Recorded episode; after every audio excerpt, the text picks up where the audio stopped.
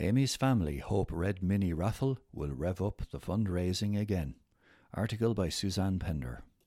An eye catching Red Mini just might be sitting in your driveway this Christmas thanks to the Amy Lawler Memorial Fund.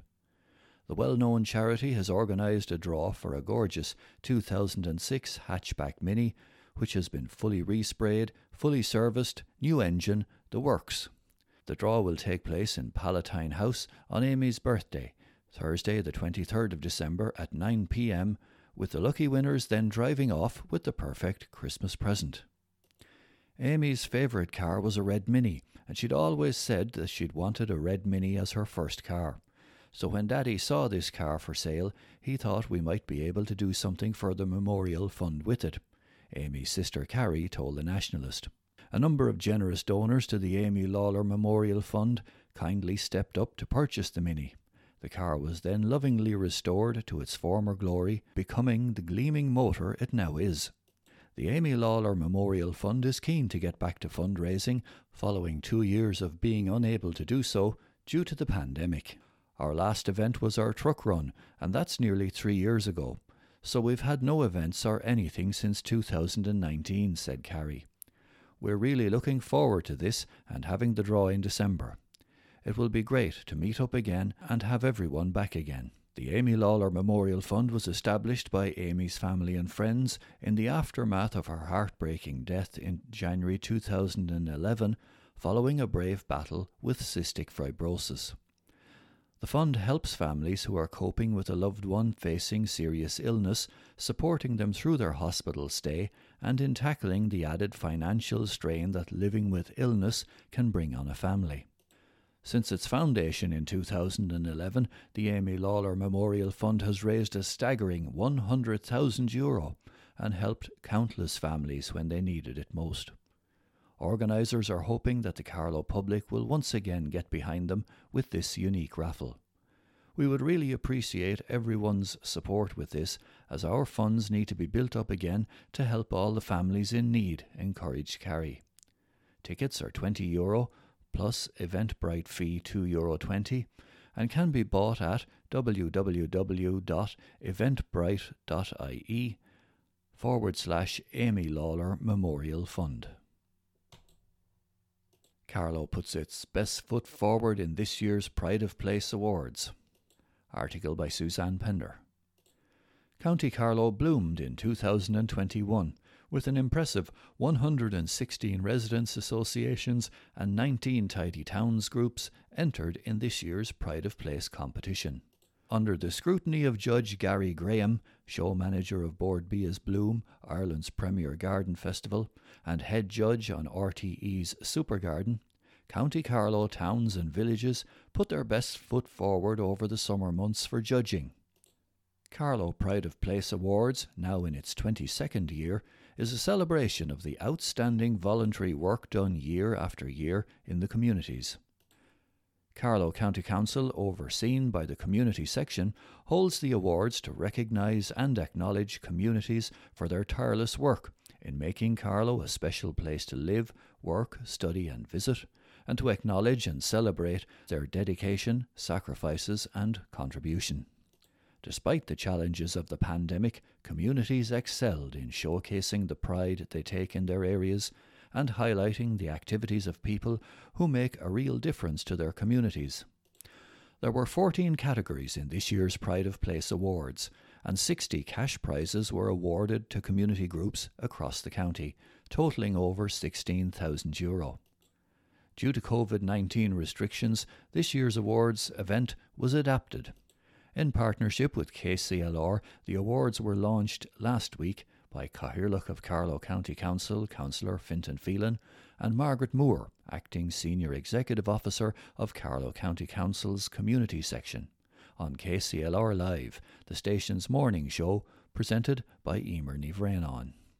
The prize winners of the various categories were then announced each morning on the show by Judge Gary.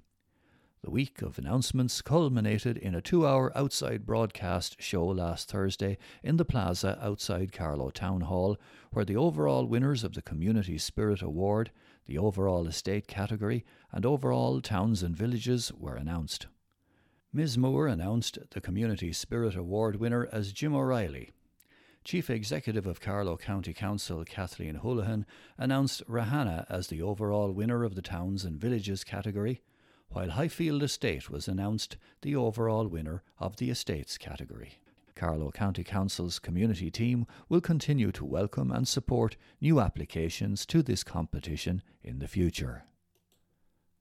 Marcus inspires next generation at St. Joseph's National School. Article by Suzanne Pender. Just like the boys from St. Joseph's National School, Carlow's Marcus Lawler had dared to believe his Olympic sized dreams, ultimately securing him a place on Team Ireland in Tokyo in 2020. Olympian Marcus was back in his old alma mater last week to inspire the next generation of athletes as part of the Olympic Federation of Ireland's school programme Dare to Believe. The programme aims to spread the message of resilience and healthy lifestyle through participating in sport using Team Ireland role models to bring the message to life. Marcus was the perfect ambassador to call to the Carlow Town School, having enjoyed many happy years in the school himself. Marcus is a past pupil of St. Joseph's, so it was great to have him back to meet the pupils and to talk to them about his Olympic experience, said Principal Fergal Brown. The boys loved talking to him. We had class races the week beforehand and then had the finals when Marcus was here, and medals for the top two. Not only had the St. Joseph's boys the opportunity to compete against each other, but they were absolutely thrilled when Marcus also stepped up at the start line. Even Mr. Brown got in on the act and optimistically took on Marcus too. I'd have beaten him too, only I had the wrong shoes on, Fergal quipped.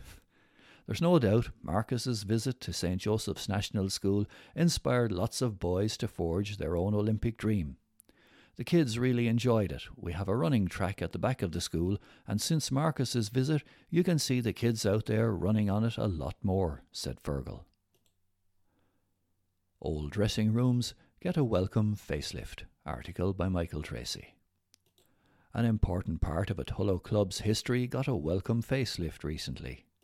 The old dressing rooms at St. Patrick's GAA Club in Brother Leo Park got some well deserved TLC. The building, which was replaced by newer dressing rooms over the years, was constructed in 1958 and is currently used to store equipment. The idea for the project was to give a bright makeover to a dilapidated building that was important to the club's history.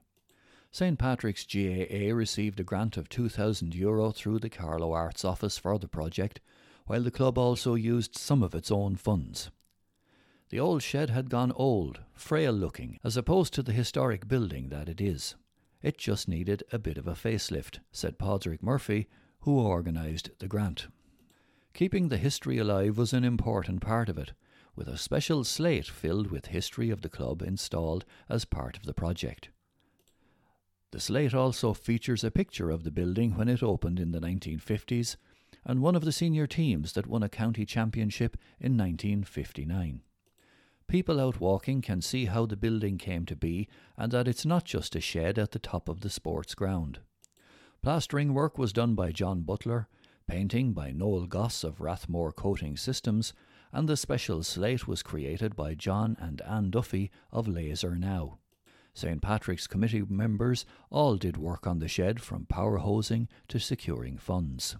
Ground coordinator Chris Murphy and CE worker Ger Kavanagh also contributed to the project, as well as other ongoing initiatives at Brother Leo Park. Exhibitions give an insight into life during the pandemic. Article by Suzanne Pender. Two thought provoking and deeply moving exhibitions were recently launched in visual featuring wonderful contributions from Carlow people.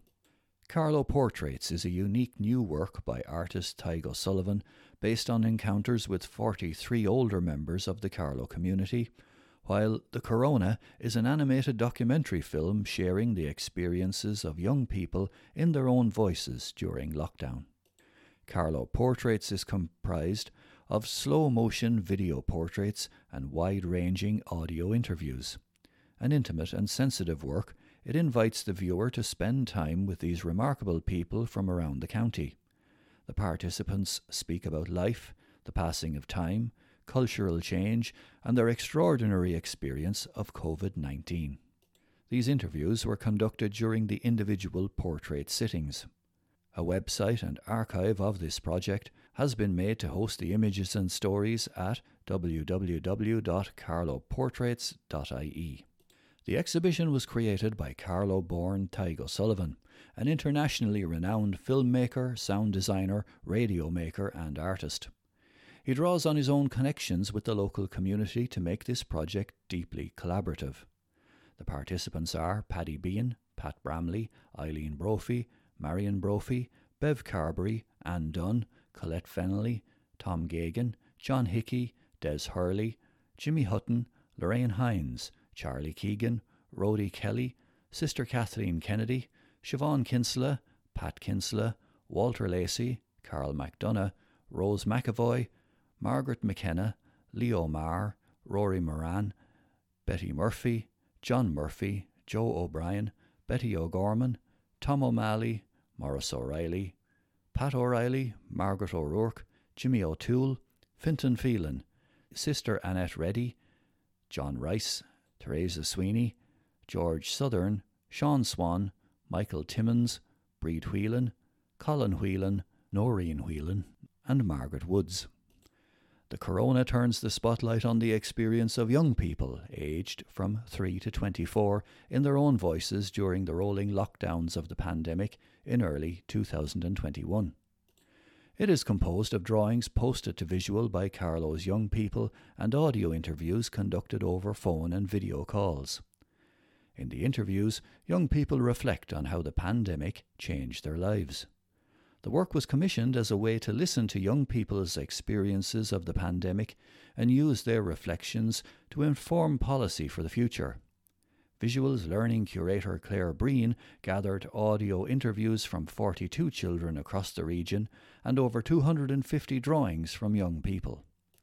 These drawings were edited together into an animated film by the award winning Irish artist Daniel Toomey, and the film was scored with original music by Carlow based composer Aoife Kavanagh. The exhibition will run until the end of October. Admission is free.